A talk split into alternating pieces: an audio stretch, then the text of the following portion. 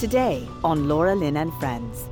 God was about to do something marvelous in bringing his people back into the land and reestablishing them so that the Messiah would come and, and so that he could again show, uh, even if in shadows, he could show the, the blessing of his covenant.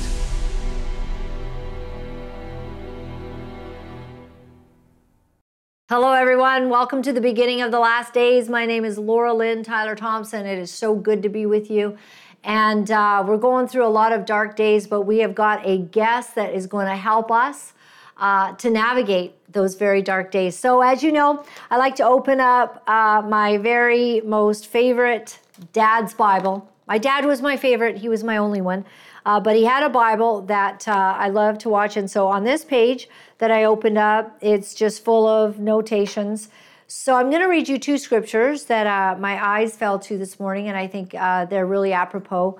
Um, I hope that one of the reasons I love to read from my dad's Bible, it became so precious to me after he passed, but I, I'm hoping I inspire you that you got one of those Bibles that's sitting beside your bed, or maybe it's in a drawer by now it's collecting a little bit of dust. I'm kind of hoping you pull it out and you start underlining a few things so that when your kids one day they're reminiscing about how much they love you, who you were, they'll be able to say, you know, my dad or my mom, they love to get into the word. And here's uh, some of the, you know, the things that they underlined.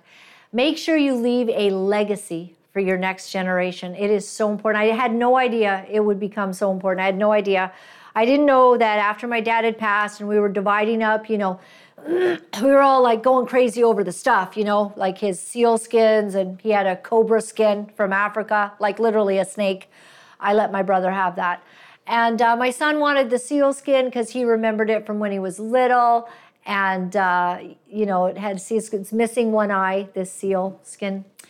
And as we're looking around, you know, and taking the china and all of that and packing things up, and mom and dad are now both gone, uh, there's his Bible just sitting there. And I did not know it would be such a treasure to me. And so now I understand. So now every day when, when I underline this Bible, I'm praying that my daughter is going to appreciate that one day and that will become a guide to her life uh, long after I'm gone, Lord willing, and should the Lord tarry. Okay? it's beginning to look like he might be here sooner than we thought, right? Okay, so uh, Psalms um, Psalms 25. My dad has underlined two scriptures, um, verse 10 and verse 14. All the paths of the Lord are mercy and truth unto such as keep his covenant and his testimonies. And in verse 14, he's underlined this the secret of the Lord is with them that fear him, and he will show them his covenant. Amen. One of the reasons I appreciate God is he has a covenant, and it doesn't matter whether we screw up, whether we're, you know, we're in error or whatever. God loves us so much. And actually, it was just this morning that I found out that my dear friend's son has passed, and uh, Dean, is his name.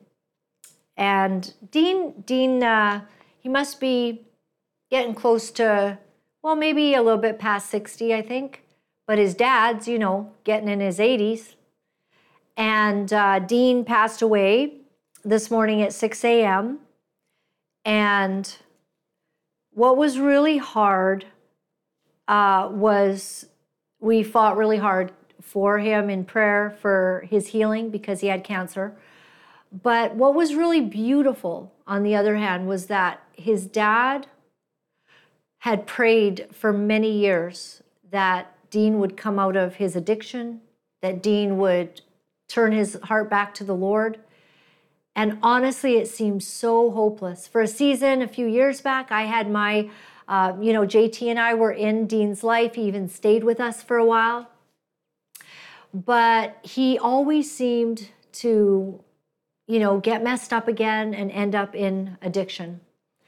So our hearts were broken, and his his dad Joe was uh, was broken over all of that.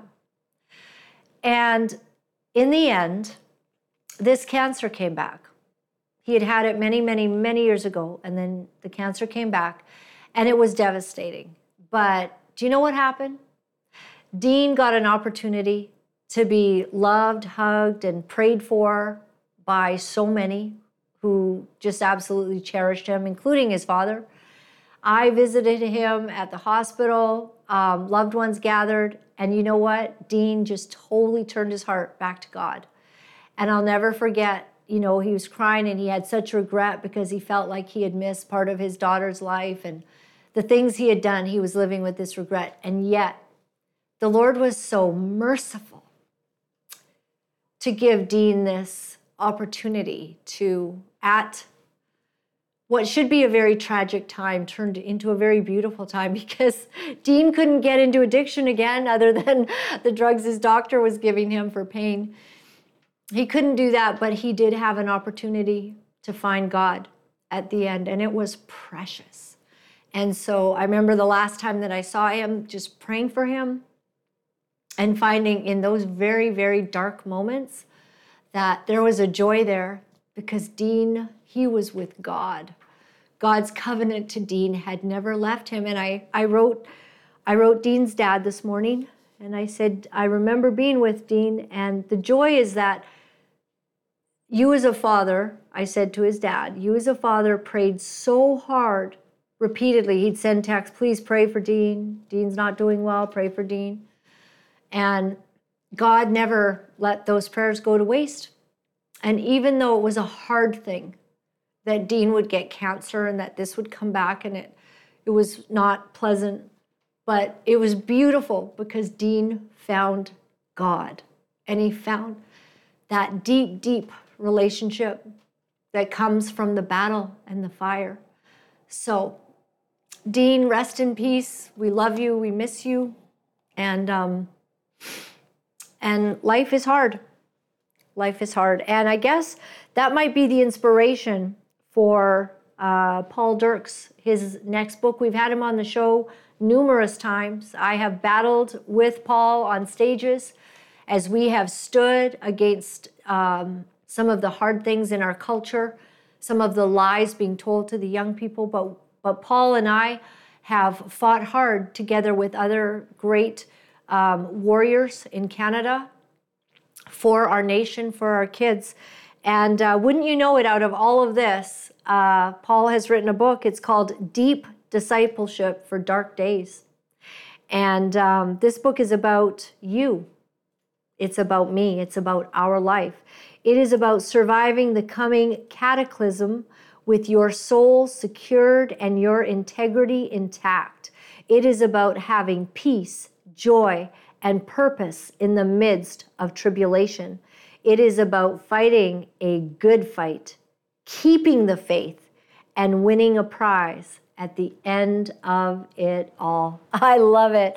Paul, thank you for waiting in the background and thank you for thank you that the depth of the battle is now what is giving you such rich, rich, a rich harvest to give to us about these dark days. What led you to mm. write this? Yeah, thanks, Laura Lynn. It's always good to be with you. Um, you're mentioned in the book as someone who uh, has has battled. Uh, I well, did not know that. We battled together, wow. yes. Um, mm. And uh, th- you know, this book really came out of uh, a desire as a pastor to take the gospel truths that we all need to live by, found in Scripture, and to uh, to see to go into those things to deepen in those things in light of what is upon us and what may yet be coming.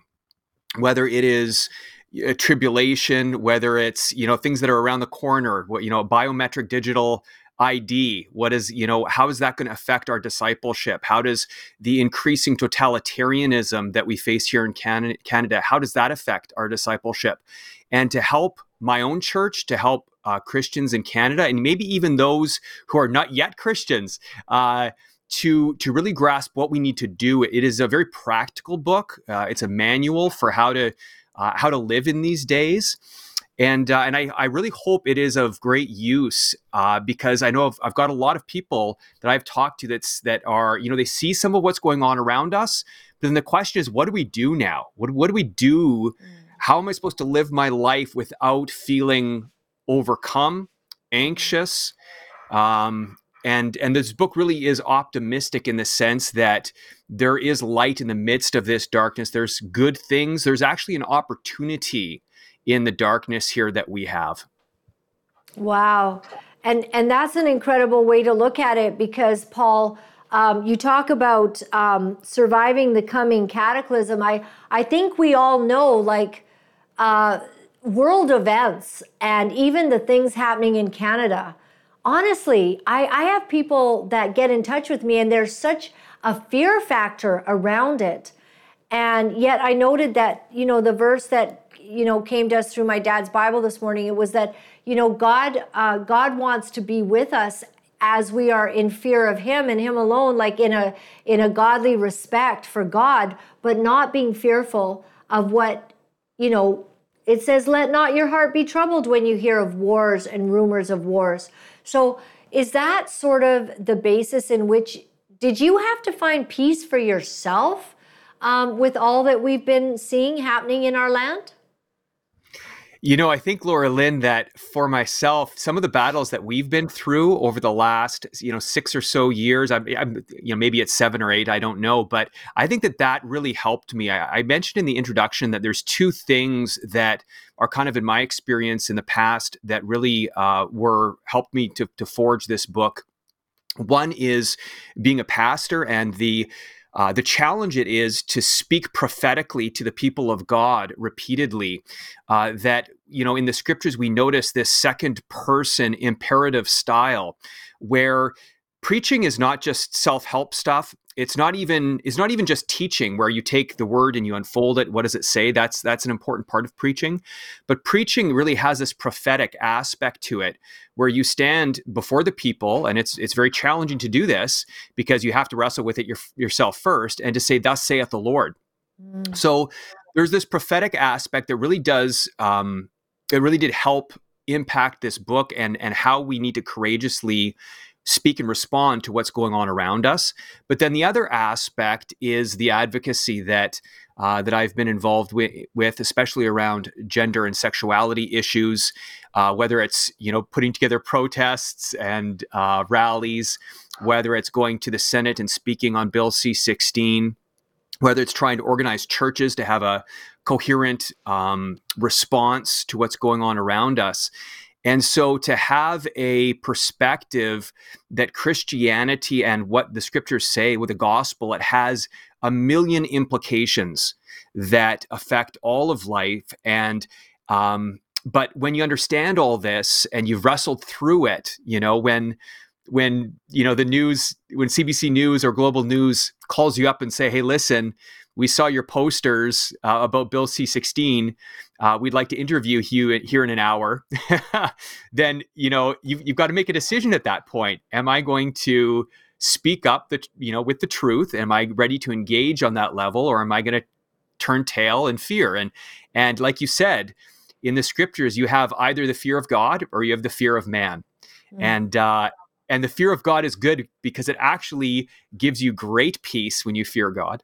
It gives you great um, freedom, uh, such that we can speak boldly before the world. We have we have nothing to fear before them because we know who we answer to. And so, uh, I think that these things helped to ready me for for this book, and are some of the things that lie in the background. Hmm. So when you were when you were putting it together, uh, you know, there's nobody who learns more than the teacher. And putting these uh, is it a book like that has scripture that has uh, you know things that people can cling on to? Because you're talking about clinging on to something while there's a lot to be pretty nervous about right now in our world yeah, so uh, it's a very practical book, Laura Lynn, where we take a look at essentially there's three parts to it, uh, to these different chapters. Essentially, there's seven exhortations. Uh, again, it's very practical. What do you need to do? So, you know, chapter one is you need to buy a sword, and it not in a physical sense and uh, but in a metaphorical sense that the scriptures are often called or often likened in the word of god to um, to to a sword and to this is our this is our weapon in this world in order to spread the kingdom of God, which is a kingdom of peace, but frankly, we also battle in the heavenly places, and this battle spills out on the earth. And so, you know, how do we how do we do this? Well, we need to we need to speak. We need to be ready to uh, to have uh, to have courage. Uh, you know, Francis Schaeffer says this that the primary battle is a spiritual battle in the heavenlies but this does not mean, therefore, that the battle we are in is otherworldly or outside of human history. It is a real spiritual battle, but it is equally a battle here on earth in our own country, our own communities, our places of work, and our schools, and even our own homes. The spiritual battle has its counterpart in the visible world, in the minds of men and women, and in every area of human culture. In the realm of space and time, the heavenly battle is fought on the stage of human history.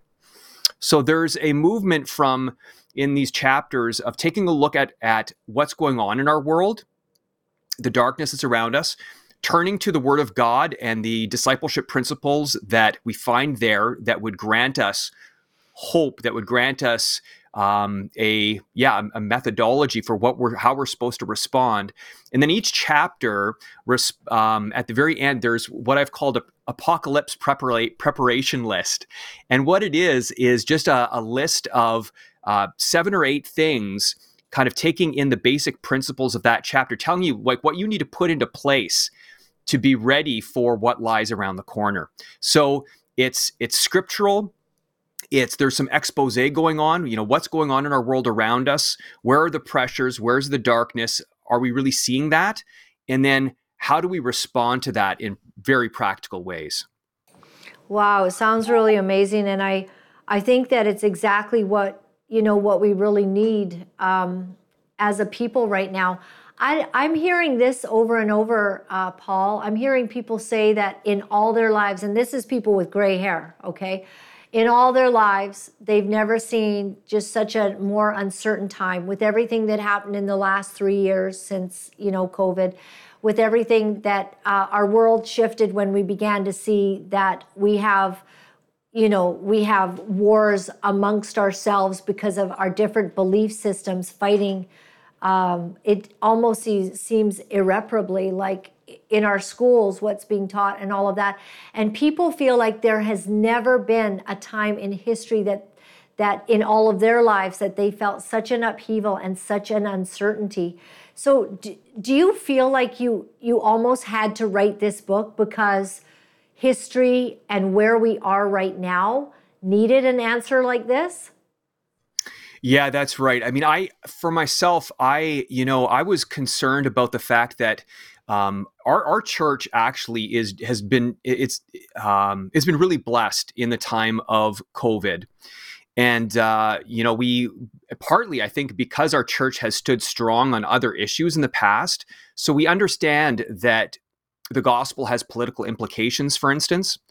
Uh, and yet, it's interesting that even in spite of that, I felt some tension in a church that has fantastic unity and has had since I've been here. It's a real blessing from God. And yet, there were some places where I felt like, oh, there's still some tension about what's going on. And I wanted to write something that really unified the people of God.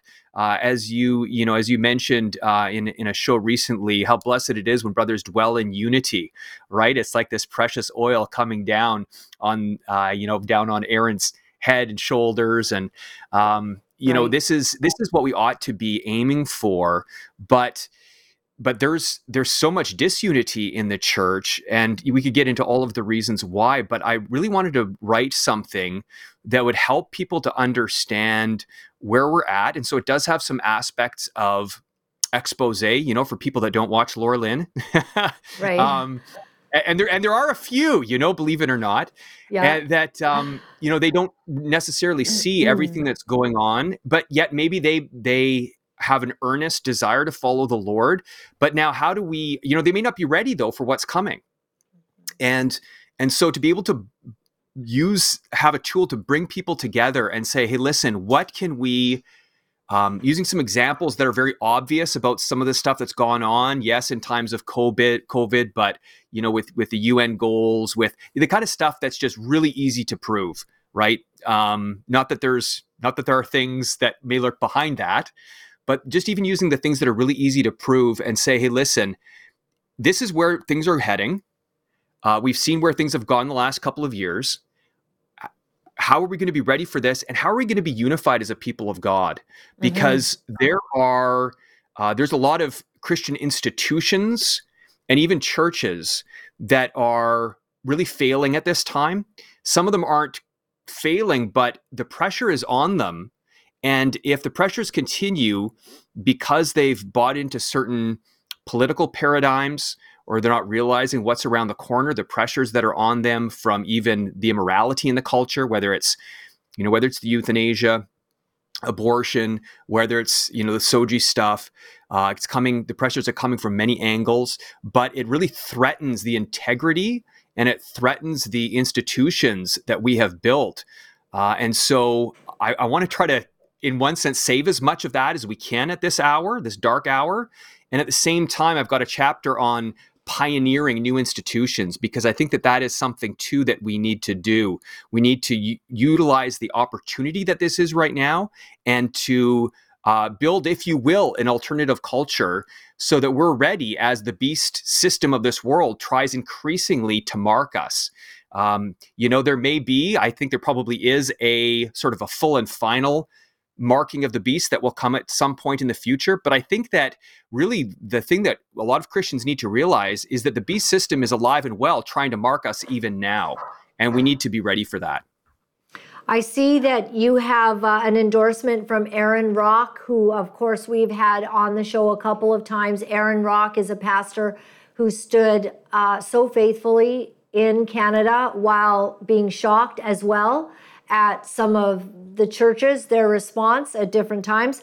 But he writes this he says, Paul Dirks' book helps expose the seismic shifts taking place in our increasingly antichrist culture while providing the reader with hope filled and tangible responses to the darkness of our age. Um, seismic shifts. I think this is this is what we feel like. These are uh, these are shaking our country, and and as a pastor, have you been surprised to see the church's perhaps uh, deficiency?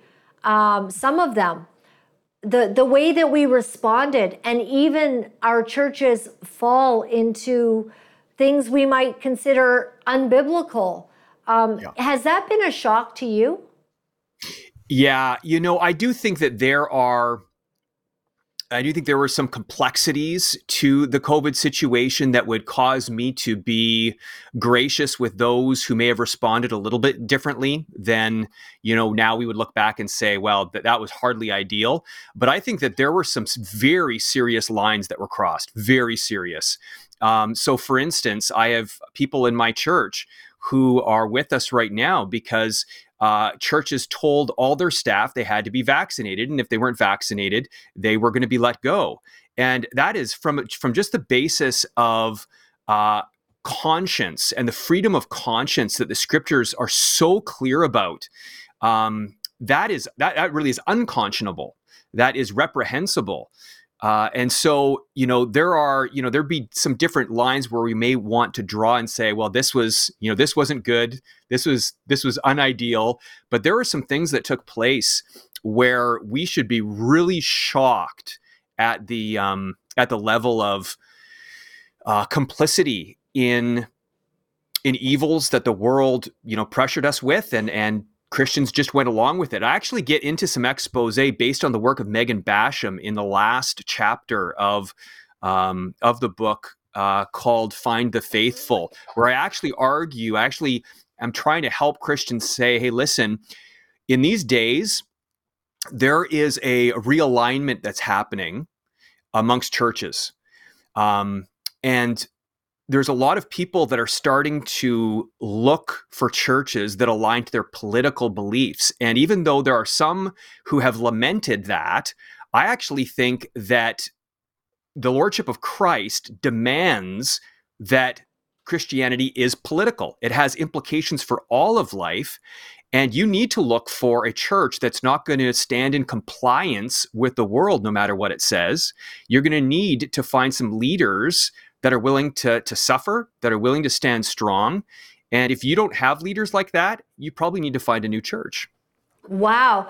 I mean, you're saying something that is kind of uh, very different because, you know, separation of church and state, which is really from the United States of America. But um, having been a little bit politically, um, you know, I've meddled in it and I've been involved, yeah. uh, you know, trying to see, trying to make my voice heard. Uh, so far, completely unsuccessful because I'm always running with the underdogs. I'm always running with those who don't have popular opinion. They're not politically correct. They're standing up for truth and justice in a world that does not see that. So, uh, with politics, I've gotten to see quite close up how churches view that.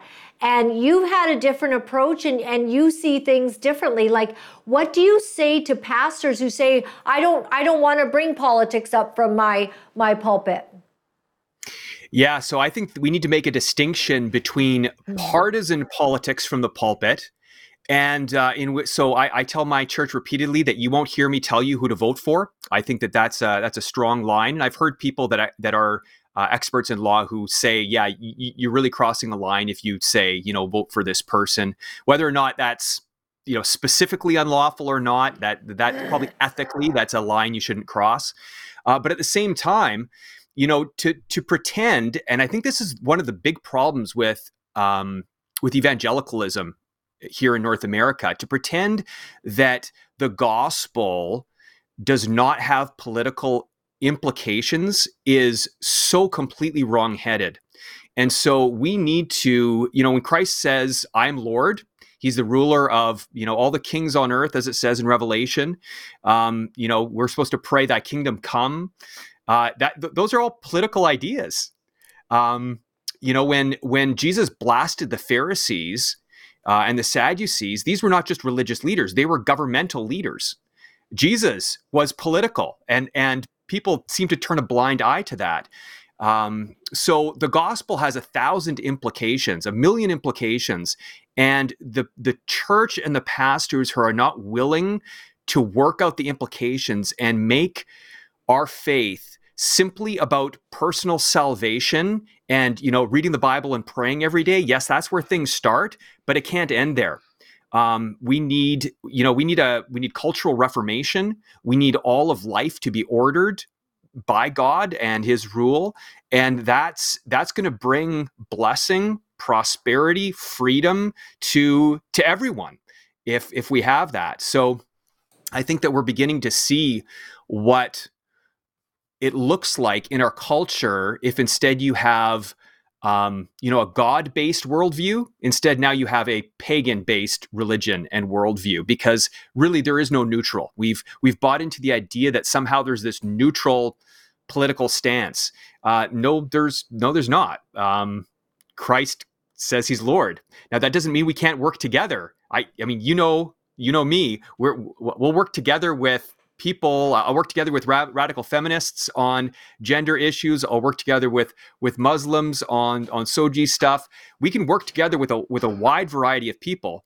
But at the end of the day the gospel has political implications Wow, that is so good. And I mean, this is the kind of uh, dialogue that maybe a whole lot of pastors need to get together. You know, it's really sad for me. I was talking to somebody about, you know, Chilliwack. We've been involved in a certain city in British Columbia that uh, has been like seized, like the school board seized by these, I mean, you know, ideologues that uh, are not bearing anything that resembles what we would want our children to be taught. And if all of the churches in a Bible Belt city like Chilliwack, Chilliwack and Abbotsford being extremely Christian areas, if the churches simply, I was talking to a, a senior, wonderful lady about this who's had a lot of impact in this area for many years. If all of the churches just said, listen, we're going to be highlighting when that school board um, you know, when the vote is. And you don't even have to tell people who to vote for, and, and maybe you shouldn't, but you could say, so and so believes in this, so and so believes yep. in this. Here's the Twitter page of so and so, and here's this person and this person and this person. And they will be able to see the values that are being displayed. And if churches got together, we would be able to have godly rulership and righteous leadership in our schools starting there, never mind the rest of government. Yeah, absolutely. I'm 100% with you, Laura Lynn. This is um, this is a big deal. I mean, I, I I remember a friend of mine going to one of the churches in Chilliwack and and saying, "Hey, listen, this in a by-election, here's somebody that represents and like a sex activist, um, you know, almost pornographic uh, kind of sex activist person that that is trying out, you know, that wants to be uh, on on the school board, and then here's the alternative, this this Christian person, and and the the church leadership said, no, listen, we're not going to touch it because it's political, and uh, you know, you shake your head, you know what what a narrow view. And I actually make the point in the book. Um, there's a lot of uh, drawing from the example of both negatively and positively, where possible, from uh, the confessing church during World War II. And um, the fact that, you know, on one hand, there were some very courageous Christians within the confessing church who stood up for for Christ and the gospel. And yet on the other on the other hand, the amount of Christians within Germany that actually were willing to say something or to you know get together and um, and work for the justice of you know you know for the Jews against what was happening to them. That group was vanishingly small. I mean, you're talking about you know a, a small handful, and so you know haven't we learned anything? We you know we we need to carry out Christ's justice but not just i hear a lot of talk about justice in churches actually but it seems to me that the kind of justice that that a lot of churches are interested in is the kind that are going to get you uh you know a pat on the back from from your from your neighbor right from your your neighbor that's that's not a christian um rather than the kind that will get you you know sworn out or or you know um have their relationship cut off right? That like god cares about justice not just the no not just the kind that the world's interested in. So i think we need to do a much better job. Well the scripture says to be salt and light but if the salt has lost its savor it's worth nothing. And you know these pastors that said to you oh we're not going to touch it it's it's political and literally allowing our children to be fed to the wolves so to speak because uh, yeah. These these people they they won't stand against pornographic books in the schools, and yet the church will not band together and say, "Hey, we hope that you're doing your job to be salt and light, and to bring the right savor, the right element." Uh, that we believe in to our culture. It is staggering. And you've done that, Paul, and you've done it really, really well. And I know your church, you've got a, a great church in, is it New Westminster area? Yeah, that's yeah. right. Yeah. And, and people should come and you should check out Paul Dirks Church. uh, you know, and you didn't ask me to say that, but I I absolutely like I we have got to find the people that are standing up for what's right loudly and unashamedly and with courage because cowardice is really upon us. Yeah, it is, and you know that's that's where the book really starts in the first chapter. The because I really think that this is the the sin of uh, of Canada. I really do. I think that we have become a nation of cowards, and I, I don't say that as somebody who is naturally courageous. I, um, you know, I've I've used that that verse in Revelation twenty um, you, you've probably heard me quote this actually in, in before, but there's this there's this verse in Revelation 20 that says, you know, that when it talks about all these different people that are not going to inherit the kingdom of God and that are in fact going to be thrown out, um, that it starts, you know, you've got the sexually immoral in there, you've got the idolaters, you've got those who practice rich, witchcraft, but the, the the group it starts with are the cowards and that is you know that's something that we need to really wrap our minds around because i think that this is kind of the sin of canada that we're very we're very nice we're very uh, we're very pleasant people but we we need to you know we need to be much more courageous. And that's where the book starts to you know that we need to pick up a sword and and uh, be willing to speak. Um, but you know also drawing from what you said about you know SOGI and what's going on with our with our kids there's a chapter in this book that draws from some of the work that um, that I've done on sex and gender, and it, it's called "Do Your Homework," because I think that um, you know if things continue to get darker, and even even if things don't, even if things just sort of if we're able to stave off the worst parts of what you know what we may see is coming, I think it's going to take uh, a number of years and maybe even a, rege- uh, a generation to recover some of the thinking and some of the protection of our of our kids to be able to reclaim uh, what you know what God wants for us as Christians and and to see that you know come to pass in our culture. So this chapter on mm, do your homework wow. is talks about the uh, all of the hostility that's directed against the family currently in our day and age. Um, I talk about how family is the foundation of the world. We talk about how even something as, you know, for some people, even some Christians, they think it's innocuous that there's gay marriage. No, it completely undermined the idea of what marriage is and what it's for. Um, and uh, so in this chapter two, I think, I'm not. I'm not certain, but I think this is the first book in print that actually has an interview with uh, someone we know as CD here in Vancouver. So it talks about his situation. Um, and uh, but there's you know also yeah, but it talks about how the how the the family needs to be the home needs to be not only a haven from the world, but it needs to be a headquarters. It needs to be the kind of place where families can build up one another and ready themselves for really a fight in the world, for some hostility. And so we need to uh, we need to raise up and train our kids so that they're ready for that for that battle.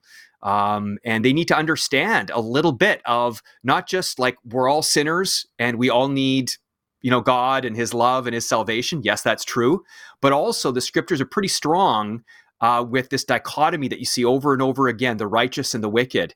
And we need to be able to use that kind of language with our families to be able to say listen this is who we are as a family. This is what we believe here is our identity. And and out of that then to go into the world and um, and really with our family generationally to take ground for Christ.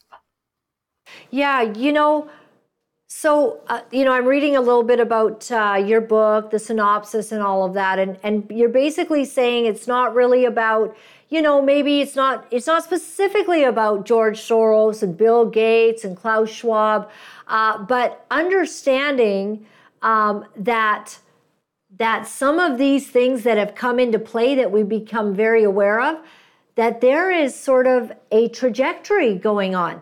And I wonder how do you help us as Christians and, and your church and the people that you literally shepherd uh, to hear of these wars and rumors of wars, to deal with what Matthew 24 says, what Daniel predicts in the last days, what Revelations has to say. Like some of it is dark, like dark days.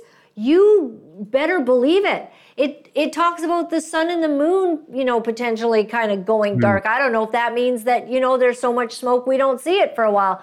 I don't know, but it's not good. And so, um, how do we navigate having God's peace, knowing that He He does have a plan for pretty much coming to the last days and the end of the world as we know it.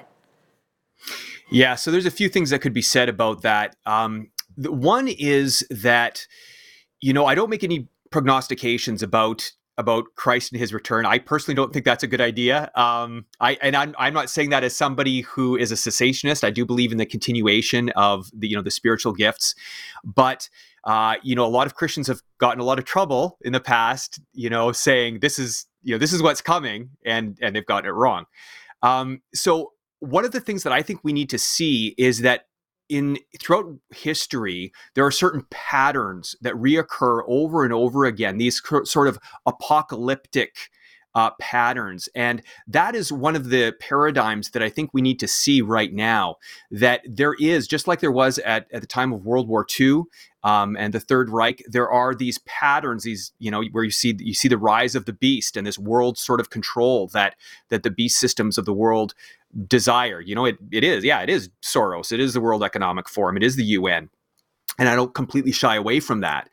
Um, but that you know we don't necessarily know if God will you know grant some victory and then he'll in his grace give a little more time for you know for more people to come in so we don't necessarily know what's around the corner uh, we need to be hopeful we need to plant and build things uh, so that if the lord finds us doing that if he re- if he returns you know next year he finds us doing that if he gives us another you know 10 or 100 years he finds us doing that when we return, right? In the parable with the servant, right? Busy about his servant's or about his master's business. Um, so that's part of the answer.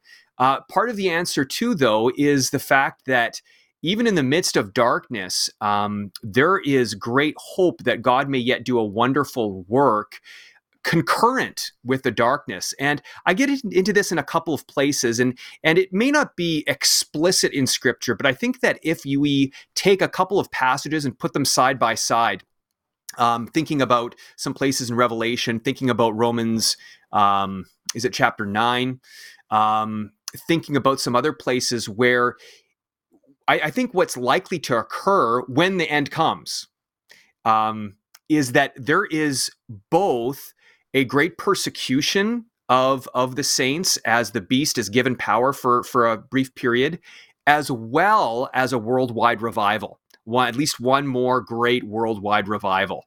And so uh, you know i think this kind of thing gives us great hope that even if great darkness should come that god may do a fantastic work in the middle of that uh, mm. One of the, the paradigms I see in the book of Revelation is not just you know the rise of this darkness, but rather a um, a bifurcation. That there's this great binary that takes place where right now we see in a lot of there's a lot of gray going on. Although you know maybe it's becoming pretty black and white pretty quick. But in the book of Revelation, you see this this grayness kind of fade away, and you only have you know those who are sealed with the Lamb and those who are marked by the beast. That's that's all there is. You're in one of two camps, and uh, and so I think that this gives us hope that even if things should progress to a very dark place in the near future, not only you know will God give us what we need to be ready for that, but God may very well pour out His grace and His Spirit in revival at the same time. And wouldn't that be amazing? Um, you know, yeah. there have been times uh, in my life when I've seen a, a move of God. Um, as a teenager, uh, a lot of mm-hmm. us, you know, had a season of getting very impacted. It was like we just couldn't wait to get to church. We couldn't wait for the mm-hmm. youth meeting because God was showing up and like people were just, you know, uh, really changed from the inside out over these things. And then it seems like it's been a lot of years of a little bit of dryness, and Canada's kind of descended. We've lost our morality. Now they don't want us to pray. Like our, our nation is just walking away from God. And so to think of that in the midst of all of that, there's some reprieve and that God would give us more time just to see his power move again, another yeah. revival. And it is spoken of in the word. And you're right, that could, like, what you're saying is God will sustain us and we will be, if we, if we walk with him, he will hide us under the shadow of his wing because I believe Psalms 91 is true that that God's with us. The you know, the pestilence and the, you know, the the next, uh, you know, COVID phenomenon might come to their mm-hmm. tent, but it will not come to ours. It will be yeah. But that God, even through this darkness, that because of the darkness, He'll be with us. He'll He'll pour His grace out in that time. Yeah, absolutely. And you see this, you see this throughout history, right? That it's in sometimes in in uh, and I mean scriptural history where you see something, you know, very bleak and yet God's right around the corner, you know, to do mm-hmm. something mm-hmm. just astonishing. You think about the book of Exodus and how the people of Israel are crying out in their affliction. And uh, but it wasn't long until God sent Moses and uh, things got a little bit worse actually before they got better. Uh, it wasn't long before they were, you know, redeemed and and uh, and then you know baptized in in the in the Red Sea and then you know on towards the Promised Land. But they, uh, you know, they had to go through that time where things got a little bit worse in those first few plagues before they got better. But uh, you know, God was God was doing something astonishing in that moment. Um, you know, we even think about how you know even in persia where you know daniel was and and, and you know the three brothers were at work and of course, of course others as well ezra nehemiah esther. Um, and so you know it, it looked bleak. The people were out of the land. They were under the curse that god had said they would be back in deuteronomy because they weren't going to obey. And yet God was about to do something marvelous in bringing his people back into the land and reestablishing them so that the Messiah would come and, and so that he could again show, uh, even if in shadows, he could show the, the blessing of his covenant. Uh, so, you know, just because things are very dark, um, one, God is with us. And uh, and you know he he makes that that light to shine from within. You know death is at work in us but life in others as the apostle paul says. And then two uh, that light may be coming right around the corner. So one of the hmm. verses that i i say every every day as I, I walk to the church pretty early in the morning is from isaiah 60 uh, arise shine for your light has come and the glory of the Lord has risen upon you. For behold, sh- darkness shall cover the earth, and thick darkness the peoples.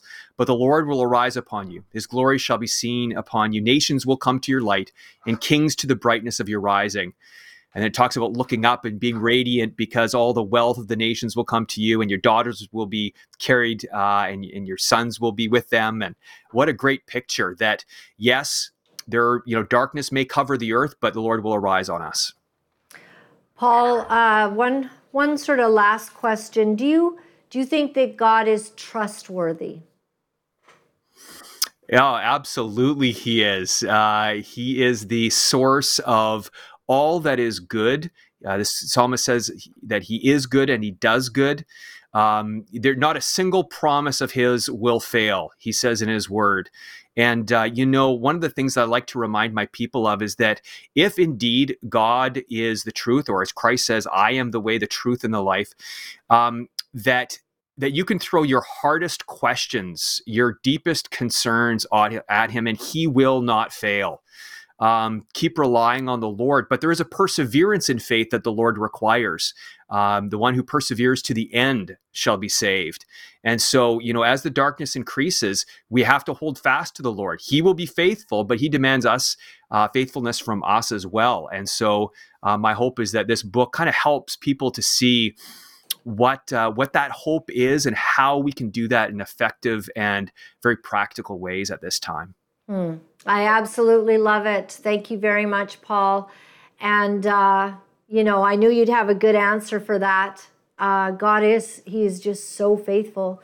And you've Amen. seen it. You've seen it in those dark hours. Uh, I'm going to end today's show by reading uh, Isaiah 60 um, a bit more. It talks about the darkness that covers the earth, and this is this is awesome. So the title of the book is Deep Discipleship for Dark Days, and right now, uh, before it gets to Amazon, you can get it at Ezra Press. You know, someone's watching right now who's going through uh, a dark time. It could be because you know maybe their family isn't in the right place or some losses and all of that, but knowing that God is with you, this seems that this is going to be a book that gives you the hope that He is there and deep discipleship for dark days. So thank you so much, Paul.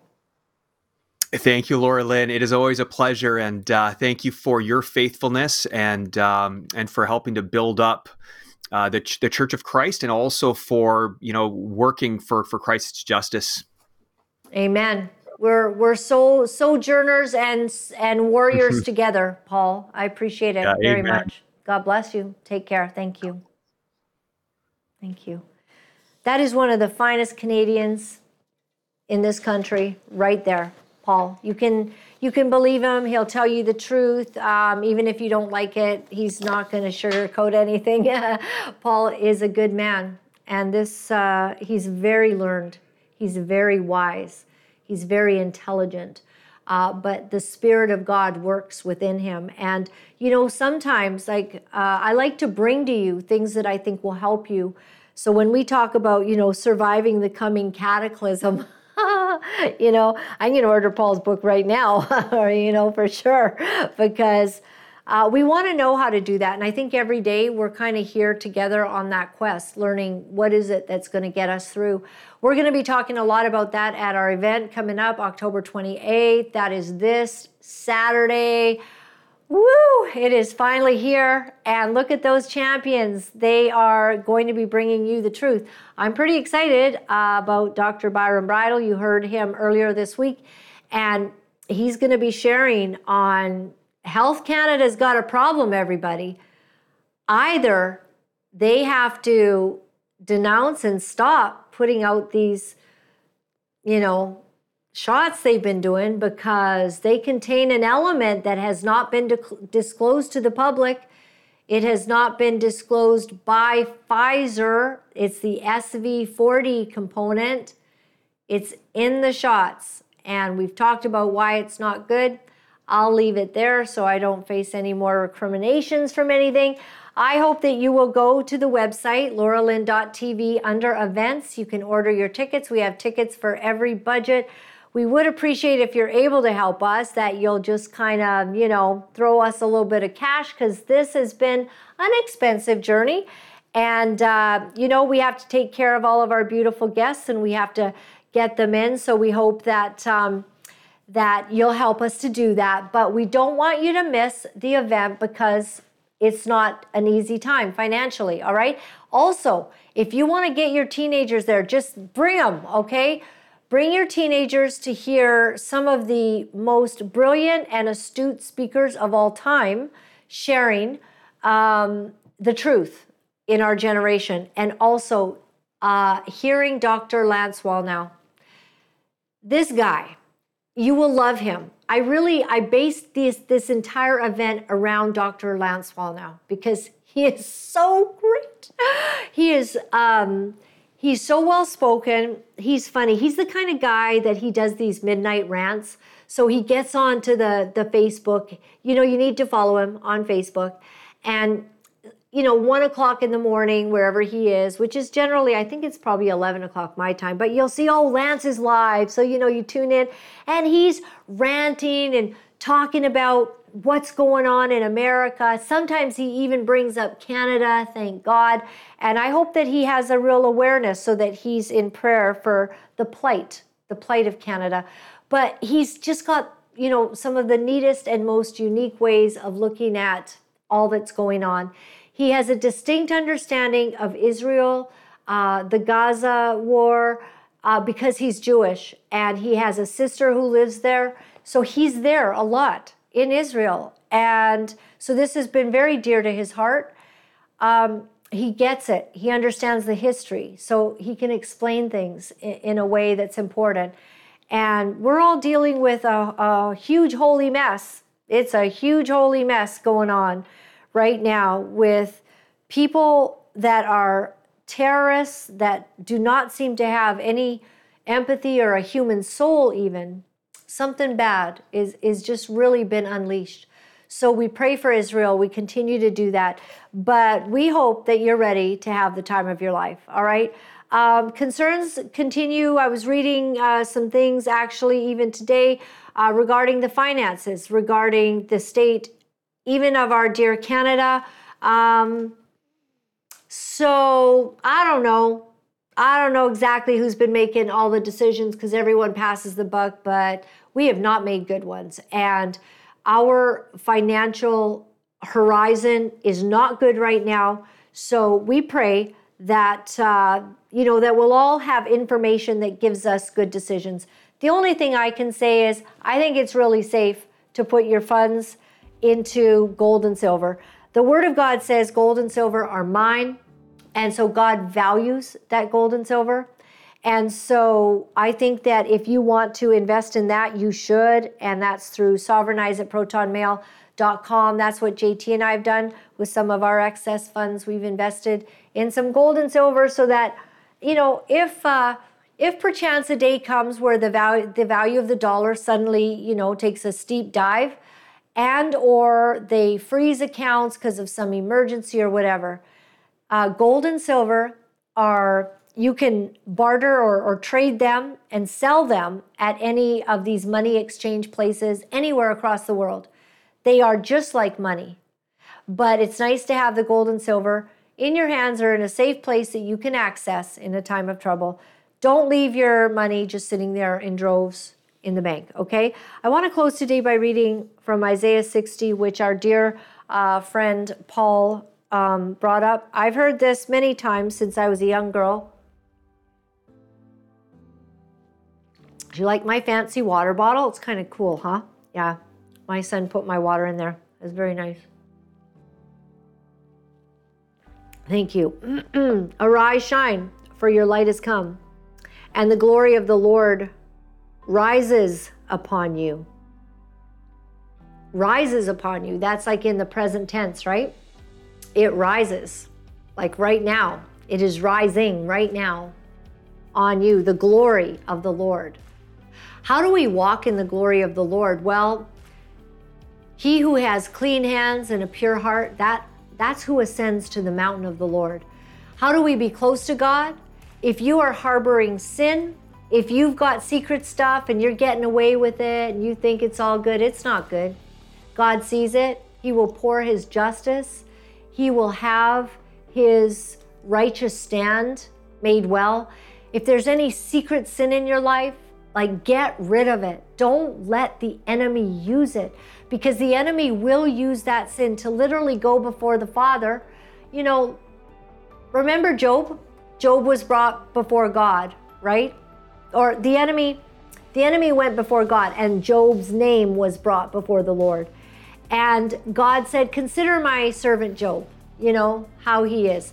You see, and then the enemy was going against Job, saying, Well, he's just protected by you because you protect him. Otherwise, he would turn his back on you in a heartbeat.